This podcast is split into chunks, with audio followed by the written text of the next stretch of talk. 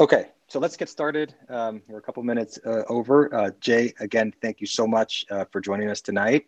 Uh, for everyone else who's dropped in, good evening. Uh, welcome to A16Z's uh, Bio Clubhouse room, where we cover the future of bio and healthcare very broadly, and what we hope is a fun and interactive discussion.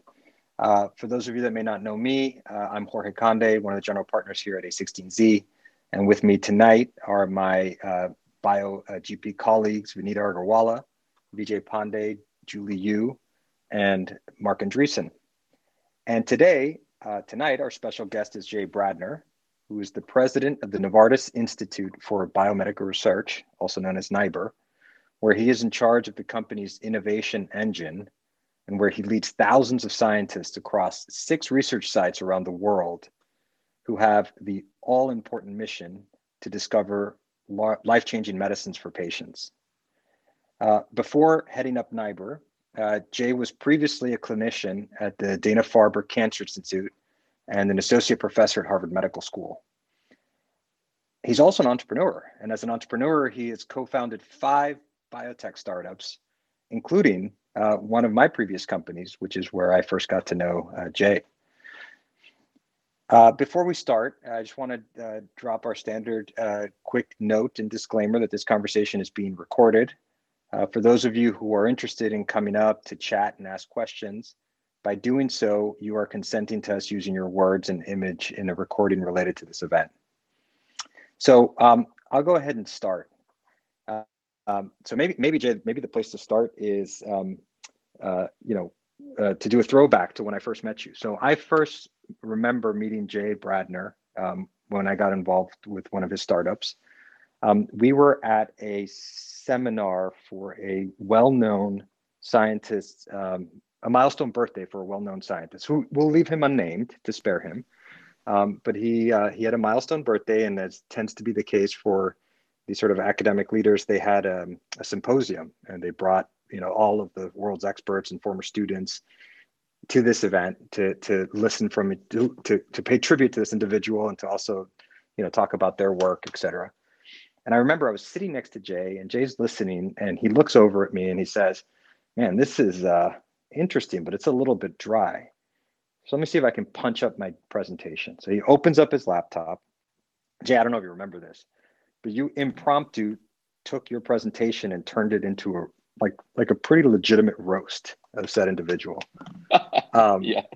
And you get on stage, you absolutely, I mean, roast the hell out of this guy phenomenally well. And it was also, by the way, a very informative and interesting talk. So that was the first moment um, that I met Jay Bradner, and I thought, man, this guy's going places. And at the time, Jay was, as I, as I mentioned, he was at the Dana Farber. Um, but it was probably like I don't know, a few years after that, Jay, when you got the call to um, to join uh, uh, Novartis to lead up NIBR. So That's my right. question, probably my question for you, just to kick us off, is like, how did that happen? Like, tell tell me, like, what was the story there? You're sitting in your lab, like, does the phone ring and someone says, like, hey, come over, we need you to run NIBR? Yeah, well, uh, there's so much in what you just said, Jorge. First of all, thanks for bringing me back to that fun uh, day together at that symposium. I remember it super well, and um, you know, just a uh, just a great event in transcriptional biology. Um, I remember sitting there realizing exactly as you say that some of the other talks maybe had more of a personal connectivity, not just scientific. And I deployed a, a tool that I've never used since, but I recommend it to those here.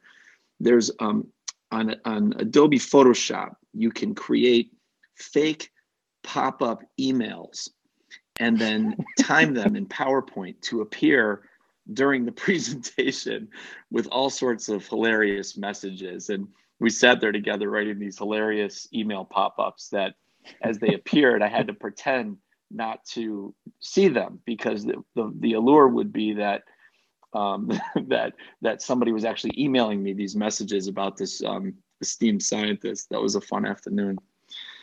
Um, it, I think exactly as you say, um, you know, I was uh, in a great uh, space at Dana Farber Cancer Institute and Harvard Medical School as a physician scientist taking care of patients on the stem cell transplant wards. I'm an allo stem cell transplant physician and having retrained in chemistry and chemical biology with um, Stuart Schreiber at Harvard Chemistry and then ultimately the Broad.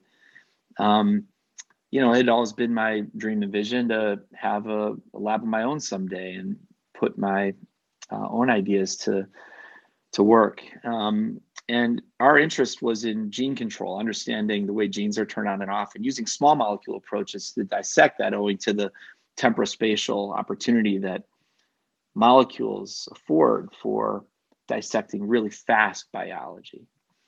And um, from time to time, doing this work um, in a translational setting of, of cancer, um, we would, you know, find that holy trinity of a small molecule, a target of interest, and a therapeutically relevant biological pathway. And at that moment, you get sort of impatient about getting your molecules out um, into an environment where they could be really professionally considered as putative investigational agents. We always did that through small biotechs because for all the resources we had at the Farber, intellectual resources principally, uh, we didn't have the capacity or the expertise to you know write an IND and bring a medicine just right back to our phase one clinical trial groups.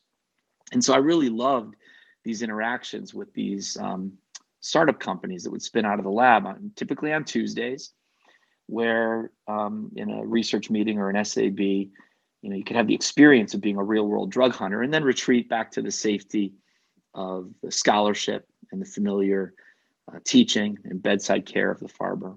And so um, at the time we got to know each other and started Syros, um, I was really having the time of my life as a scientist, you know, enjoying training and mentoring, enjoying teaching, introduction to chemical biology. And it's fair to say wasn't wasn't looking for a job at all. Um, and I was giving a seminar at Sloan Kettering um, Cancer Center, and uh, you know you get your agenda in the morning, and it said you're going to have a two hour lunch with Charles Sawyers. I thought, man, I love Charles Sawyers, but two hours, that's going to be a real deep dive, you know? And we got to, uh, we got to lunch just, together. Just for the folks in the room, who's, who is Charles?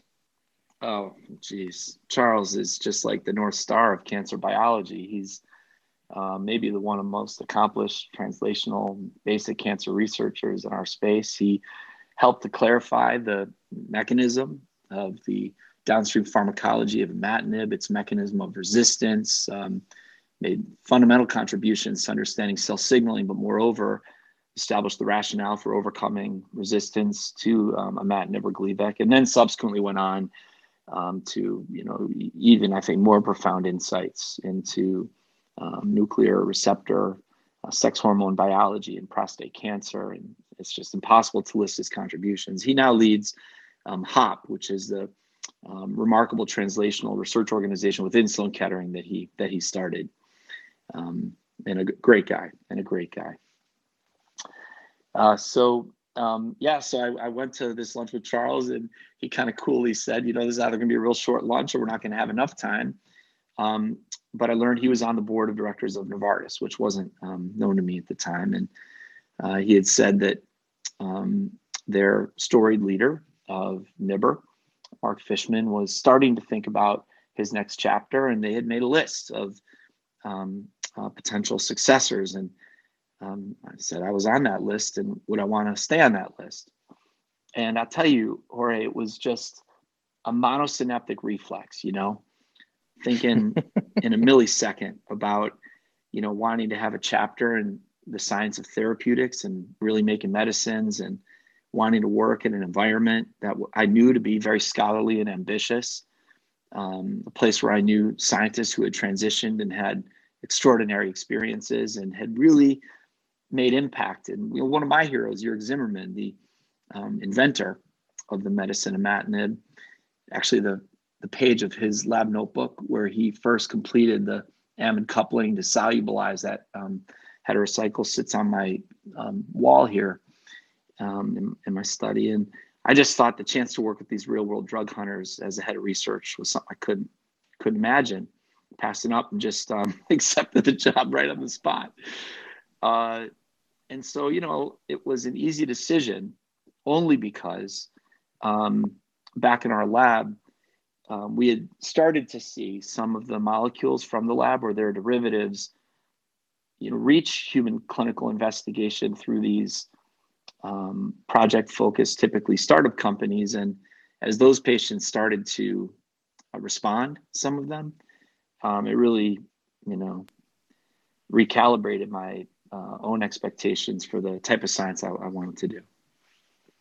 Do you, you know, so now you're running, I mean, arguably, uh, certainly one of the most important R&D engines in the entire industry. Um, and I would, it's probably the largest too, right? Or among the largest, I would imagine. Um, you're pretty far away at this point from treating patients. Do you miss that? And, and in some ways, are you are you farther away from the science because of this sort of massive scale that you now have at NIBR? Yeah, you know, uh, you asked two questions there. I'll try to get them both more efficiently than the last one. Um, I do miss seeing patients.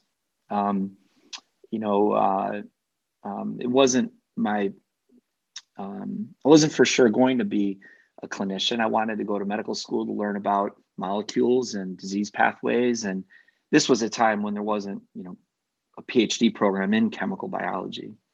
But when I got there and hit the wards at the University of Chicago and, you know, rounding with um, pediatric cancer doctors and um, uh, just really, uh, you know, resonated with me that though this was an upsetting experience to be so close to people affected by that disease, it was a really uh, moving human experience. And I've always wanted that to be a part of my uh, time in science going forward. And so, though I was never a master clinician, the way that so many of my heroes from the Farber and elsewhere were, by focusing in stem cell transplantation, I could attend four to six weeks a year, um, and you know remain um, not just proficient but really effective at, in the narrowly defined space of allo stem cell transplantation.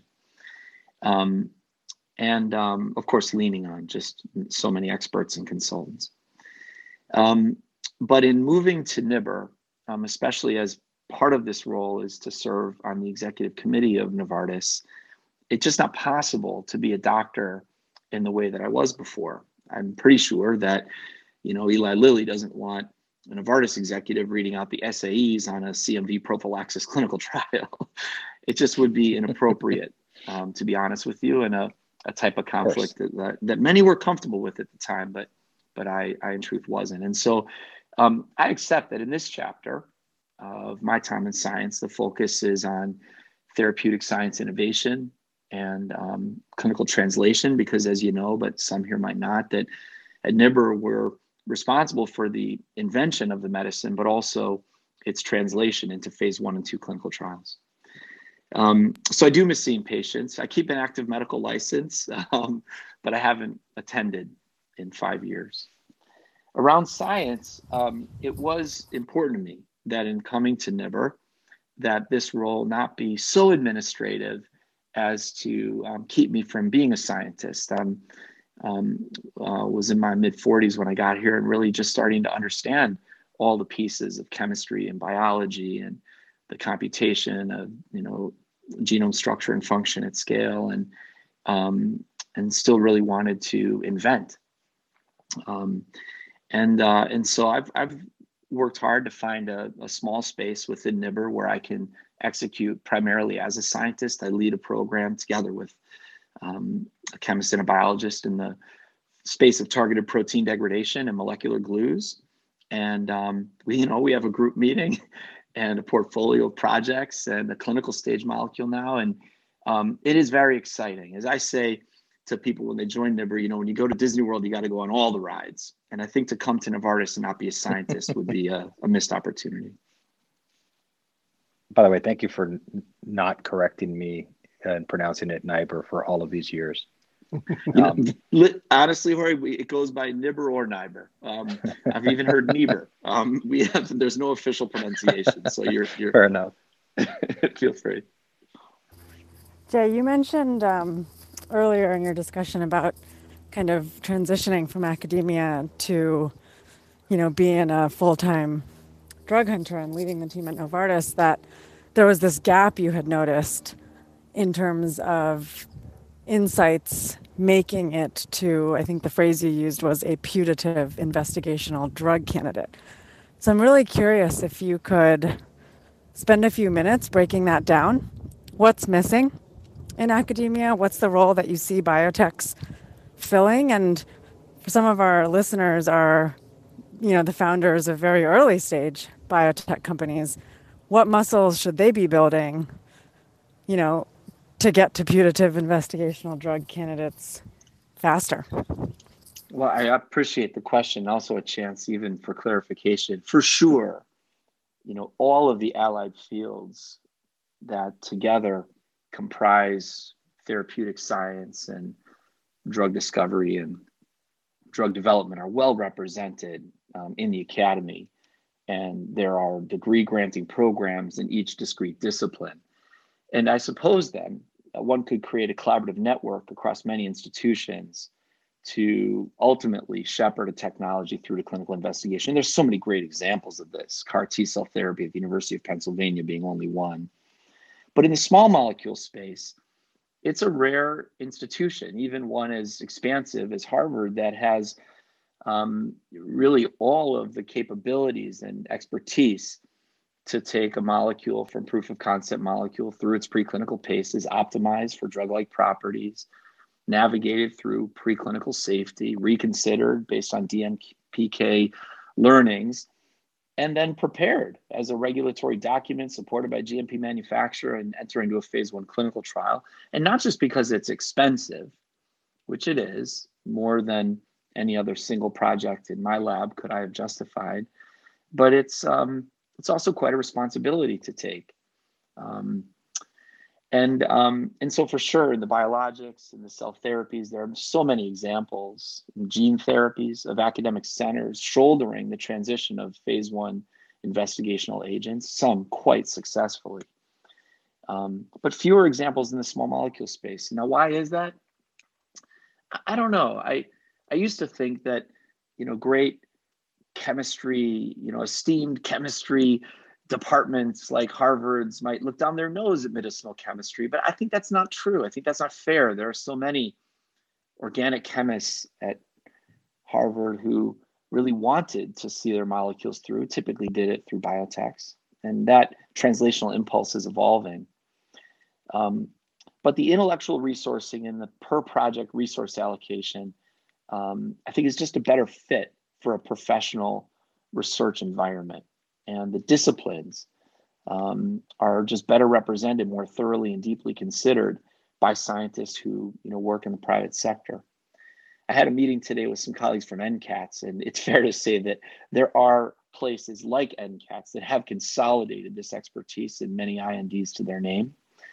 Um, but I found that these project focused biotech companies are such a powerful catalyst for technology transition. You'll know a catalyst as you know something that makes the inevitable happen faster um, and that was absolutely my experience the extreme focus the ability to raise resources for discrete milestones um, the singularity of mindset uh, and purpose uh, to reach the patient with a given idea um, is um, uh, it, it's a it's a it is it is a unique and appropriate environment but it can heroically be done in academia and i don't want to um, uh, miss a chance to acknowledge some of the, the, the great therapeutic centers and departments who managed to do it.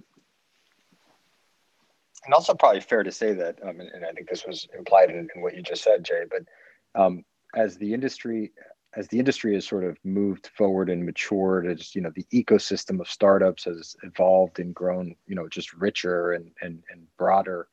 Um, uh, academia, um, academic medical centers specifically, have I think taken great leaps forward to find ways to um, to collaborate and sort of you know and have really smooth handoffs and and just virtuous relationships uh, virtuous cycle type relationships with between industry academia medical centers and that's proven to be very powerful i mean you can almost see that physically uh, the embodiment of that physically like when you just look at the boston cambridge ecosystem and it's been a pretty neat thing to see evolve over the last decade or so and you've had a much uh, better vantage point on that than i have but but I've always I've always been super impressed by that.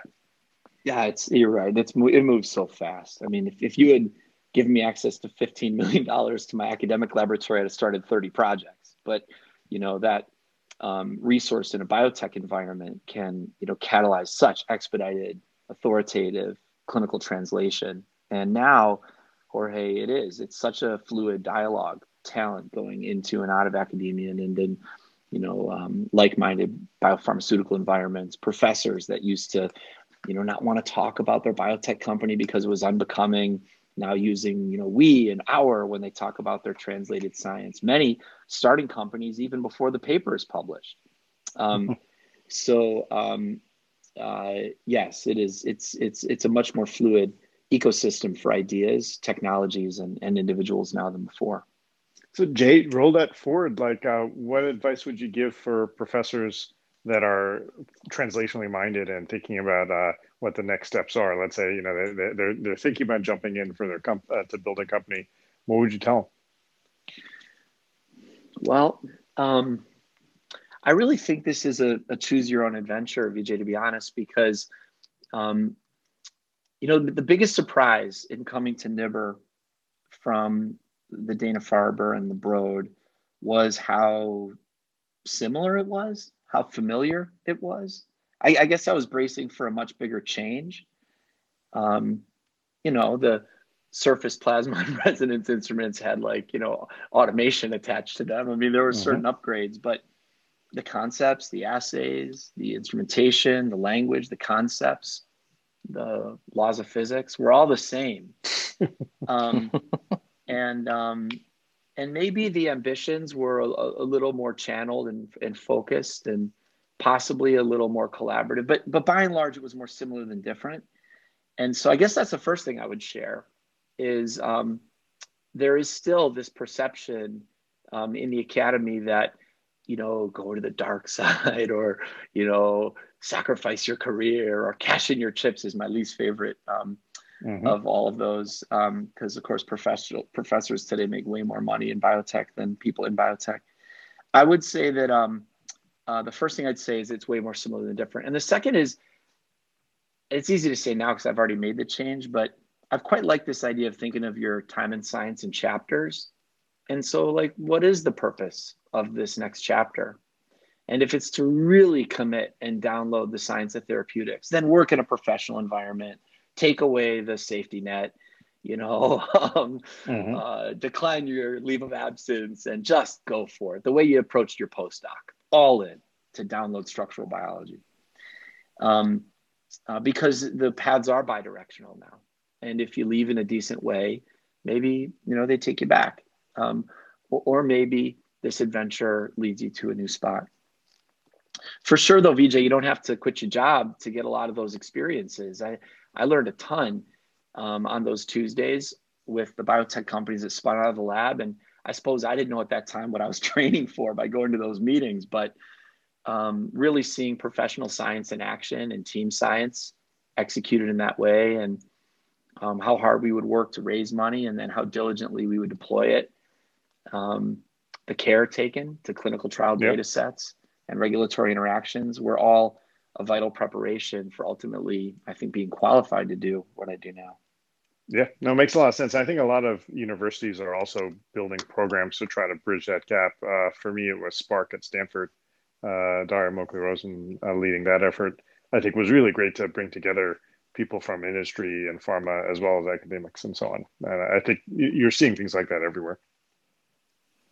Thank you. Yes. Hey Jay. Um, uh, so now, now where you are, I mean, you so you've traveled through a bunch of different worlds and ecosystems, right? Academia, startups. Now, I'm going to pause dramatically to say it. NIBR, pronouncing it correctly.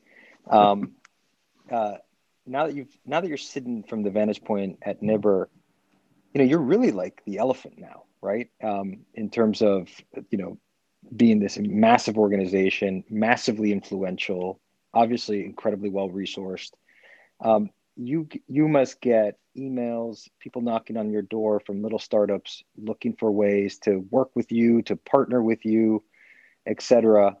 Um, and one of the you know one of the silly jokes that you know I always tell young startups um, is that look you know partnering with uh, you know with biopharma is important for lots of reasons, right? Validation, collaboration, etc but in a lot of ways it's it's you know if you're the startup you're a little mouse and um, it, you're going to try to dance with an elephant and if you're going to dance with an elephant like like Novartis like you better hope that it's a pretty graceful elephant. Otherwise, it's just going to squash you.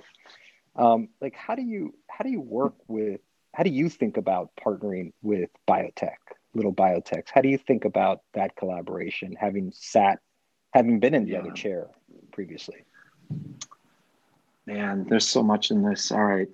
Um, well, first, let me dispel one construct of what you said. Um, you really, as a scientist, don't partner with Novartis. You don't collaborate with Novartis. Just like, you know, um, when I used to work with Marty Matzuk, it's not like I had a partnership with Baylor College of Medicine. You know, I was working with Marty, and um, and in that regard, um, I find it interesting sometimes that some of our greatest successes reflect great on Novartis. Some of our gaffes reflect poorly on Novartis. And, and we have to really carry ourselves, all of us, to like really be the one, to meet the one, to, to really uh, be a good collaborator because, um, you know, we're, we're in an industry that's highly scrutinized and reputationally people uh, put upon the organization the experience they had with an individual scientist. We're really at NIBR, um, it is a big organization, 6,000 scientists, six sites, 270 drug discovery projects, 90 clinical stage molecules. I mean, it's a heavy download. But actually, what it is, it's this like big glassy elephant with a bunch of mice inside. I mean, the actual project teams function just like Syros. I mean, they have a, you know, they don't have a CSO, they have a PTL. Um, and um, the project team lead, and they command the full matrix resources necessary to execute their project. And they're able to recruit more human resources if they're a great leader and have a commanding idea. And um, it's actually very nimble to start and stop projects because of that. It's sort of like the science elevates above the org chart. Um, Novartis, but does that sure, does that translate, Jay? Does that translate to doing BD partnerships? Like, oh, for sure. Yeah, I'll tell you, I only make this mis- made this mistake once, and I won't say the deal. But um, one time I saw this really cool technology. I'm like, oh yeah, we're gonna do a partnership with these guys, and we worked it up, and we got all engaged, and and we did the deal, and the science was working. And then they hit a challenge, and they wanted to stop the partnership. And I was like, no, no, no, like you always hit a challenge in science. We got to fight through this. But what I had failed to realize in that first year at NIBR was that people at Novartis will do a deal because I'm the president and it's important to me or a member of our leadership team, but they will run through walls if it's their deal. And so by really listening to these teams and the disease area heads and their leadership teams and knowing what they see that they need to execute their grand idea, um, those are the partnerships to do. Now, the challenge is it's probably way easier to get in touch with me than one of those team leads because you may not know who they are. Um, they're not, you know, out mm-hmm. beating their chest at the Gordon conference, you know, um, uh, celebrating their, you know, um, inter- interim successes towards their ultimate ambition of a real world therapeutic. Um, and it's nice not to be distracted by that just relentless self and laboratory and, you know, biotech marketing exercise but it does mean that they can be harder to find. And so I would just say to anybody wanting to get some good science going with Novartis, with all the appropriate resourcing, you know, um, um, that that today people rightly accept from their interactions with us, um, is to get to know the like-minded leader within NIBR. Because if I'm the champion of the deal, it might go through, but if the champion of the deal is um, in our organization leading science, it'll go through walls. Got it. That's super helpful. Uh, speaking of going through walls, um, I'd love to get your take on, uh, and this is going to be hard to make it, you know, um, short because I'm sure we could talk about this for hours. But I'd love to get your quick take on like what's the broad state of of innovation right now in therapeutics. Like you talk a lot about, you know, molecular glues. Like what gets you partic- what gets you excited in terms of what's on the near horizon in terms of, of breakthroughs for therapeutics? Man, for me, that's a long list. You know, um, it's like asking my mom what her favorite chocolate is. It's a long conversation. all right, all right. I'll I'll be I'll be choiceful. I'm crazy about the idea of molecular glues. I think targeted protein degradation is you know mm-hmm. the f- one such exemplification, but also our SHP2 program is an intramolecular glue that locks the repressive SH two domains down onto the SHP2 tyrosine phosphatase domain, including the active site through a cryptic channel and, and an allosteric juncture between the three domains. I mean, it's just unprecedented mode of inhibition and a first ever inhibitor of a phosphatase. So I'm crazy about molecular glues going back to like cyclosporin and the immunophilins. Um, so I, what I like about molecular glues is that we have a certain fixedness in our field of drug discovery that drives and recruits an asymmetric fast follower investment all across biopharma. It's that you drug a bromodomain protein and there's a bromodomain group started at whatever Genentech and a bromodomain company pops up and and and because you know now that bromodomains are druggable as we drug the WD repeat domains at NIBR with EED inhibitors there are WD repeat domain companies and that's not a bad thing. I mean look at all the great kinase inhibitors that came on the heels of imatinib and and, mm-hmm. and others, Staurosporine, natural products. Um, the problem is that there's this fixedness that we can be a little bit monosynaptic about this that um, drug like small molecule cell permeable which is great it functions through a monovalent interaction bind inhibit bind and activate but what about you know post translational modification state what if a small molecule is a non-covalent ptm that leads to a totally neomorphic function of the protein um, it puts a little you know, aliphatic feature that resembles a um, phenylalanine mutation associated with um, some disease gene and then modulates protein function. These are harder things to imagine. They're actually really hard to find. But that's what I like about molecular glues is this idea that there is a, a bivalent state to the molecule, that it can short circuit disease pathways. And for sure, degradation is one great um, conceptualization of molecular glues, but there's many, many others. Mm-hmm. Um, that's about, the small molecule space. Yeah, okay. I was going to ask you. So that's in the small molecule space. If you move over to like the cell and gene therapy space, yeah, if I could move you over there, what, there. what, yeah, what's exciting there? So you know, it's our job to kind of look around the corner and imagine what um, what are the implications of a Zolgensma, of a of a gene replacement, systemic AAV9 with tropism to the neuron. What are the implications of that? Um, you know, one manifestation of that thinking would be, well, let's just line up all the, you know, monogenic diseases and do gene replacement across the board. And we're pretty sure that that's in play now, surely for the prevalent diseases. But but then you start to wonder, well, what are the other payloads I can put in there? What what other protein biomolecules could I use to short circuit disease biology? And so we have a program with Sangamo where um, it's like I call the Reese's peanut butter cup, where we take, you know, our Swiss chocolate and their California peanut butter, and we start to make chimeric transcription factors that can activate or repress disease genes. You know, um, I think that there is this next wave of biomolecules that function intracellularly and intranuclearly that will require the learnings of gene replacement therapy to ultimately deliver on the full promise of gene therapy. So those are two projects we are working on. There's a lot of stuff that's cool that we're not. I'm crazy about xenotransplantation. I just feel like with all that you can do now in base editing and you know genome insertion, homologous recombination, like now is the moment, you know, to engineer the pig and when that pig says, "Jay, you've gone too far," you know you got something. You know, so I think um, I think genome engineering is such an exciting space, and big as we are, we have to take choices on where to focus. And at least right now, we only have a really bespoke couple of uses for genome editing and genome engineering, but that's a space that I read on Saturday mornings with you know real curiosity and um, sometimes deep envy because I think that's a really um, amazing place to innovate.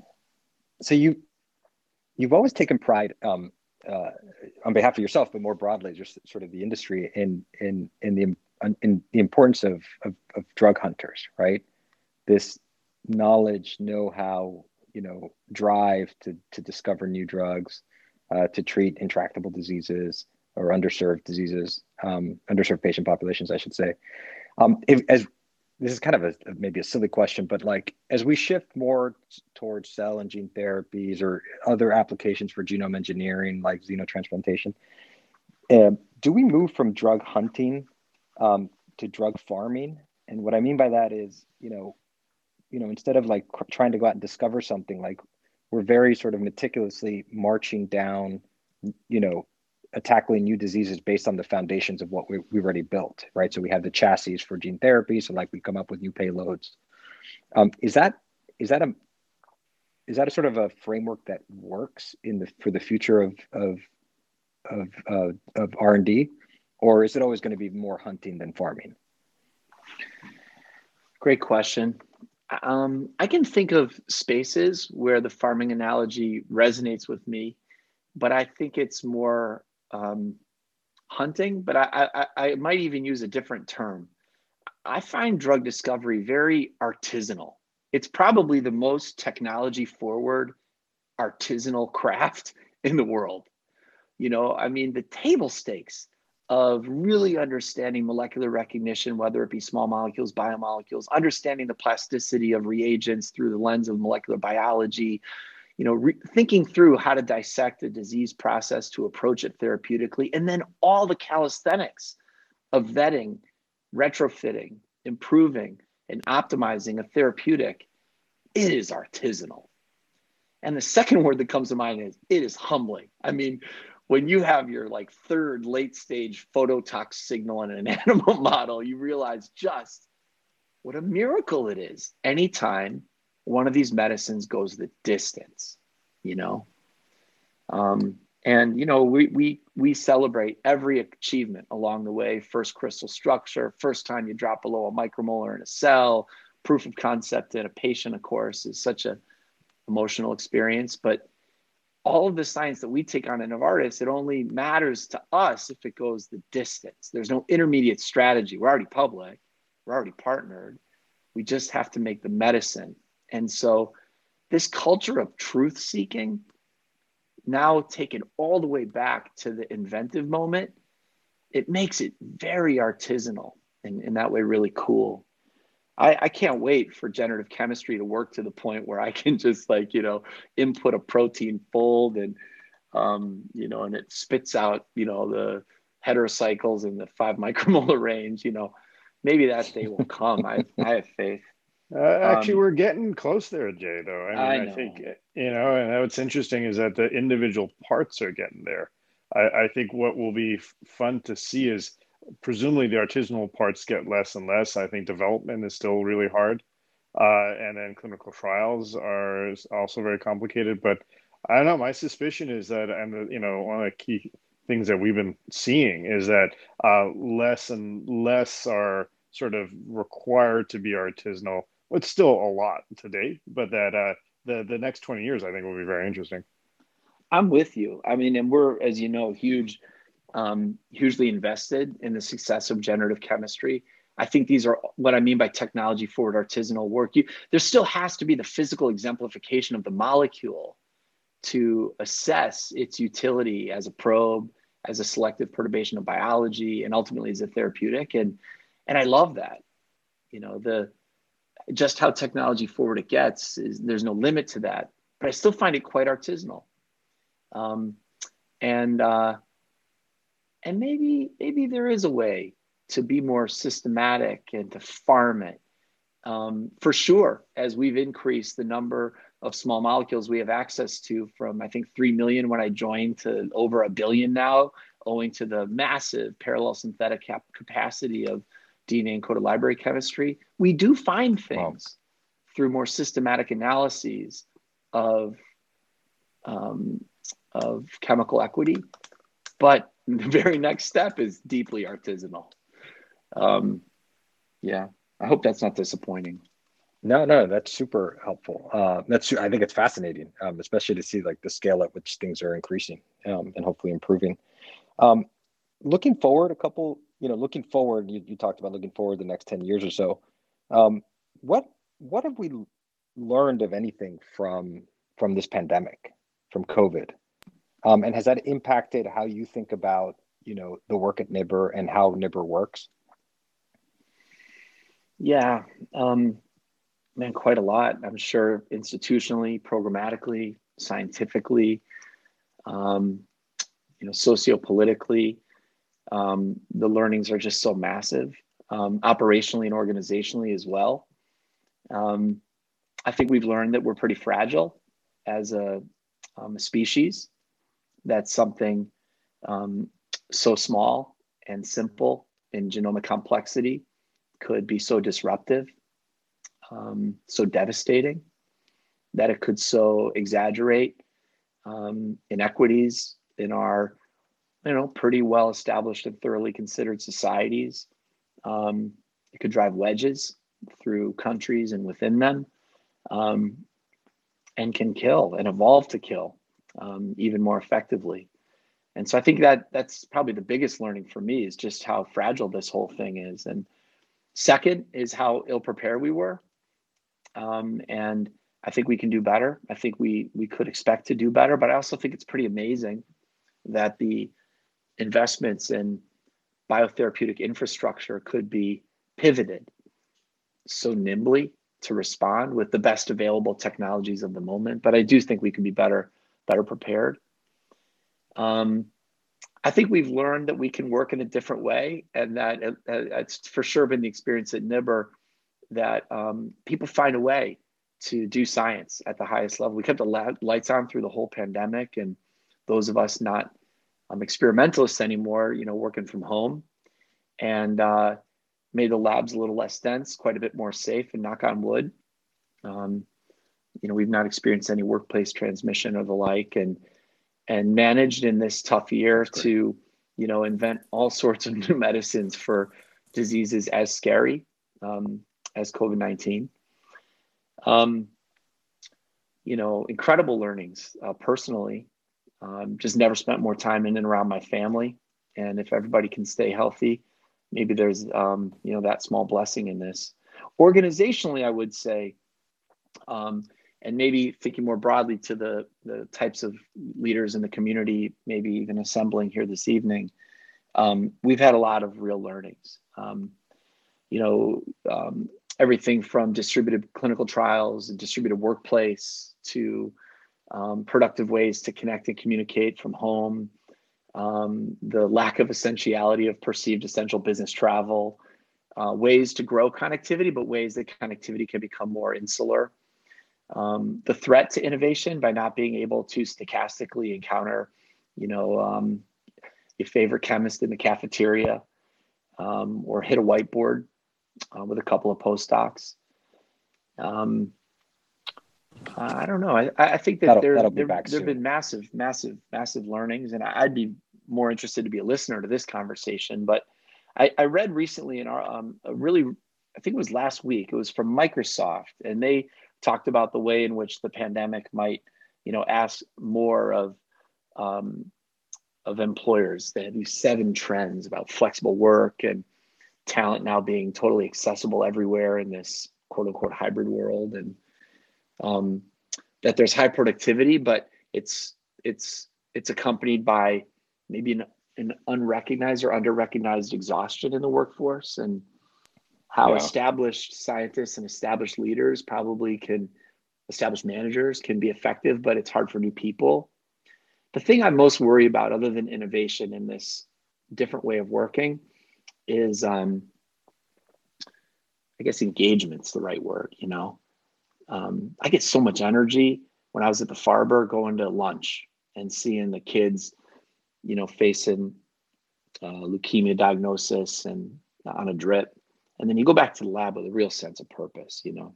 That's your compensation for the day. Like you're you're fueled up and motivated. And um, being at an arm's length now from primary clinical practice you know that energy is like the first moments of molecular recognition or the first two or three patients responding on an open label study. And um, and i think being in the labs around each other is something I, I quite miss and i'm looking forward to getting back to. Yeah and hopefully we're not too far away from from us getting back to that. And and for what it's worth jade like you know it for me it's inspiring um the, to interact with leaders like you who are part of an industry that has brought us back from the brink of this pandemic um, you know with such incredible creativity and it's not just this pandemic it's all of the various diseases that we're having um, inc- an incredible transformative impact on and will have an tr- incredible transformative impact on in the coming years. Um, so thank you for all of the work that you all do, uh, and uh, both at, at NIBR and of course across the industry.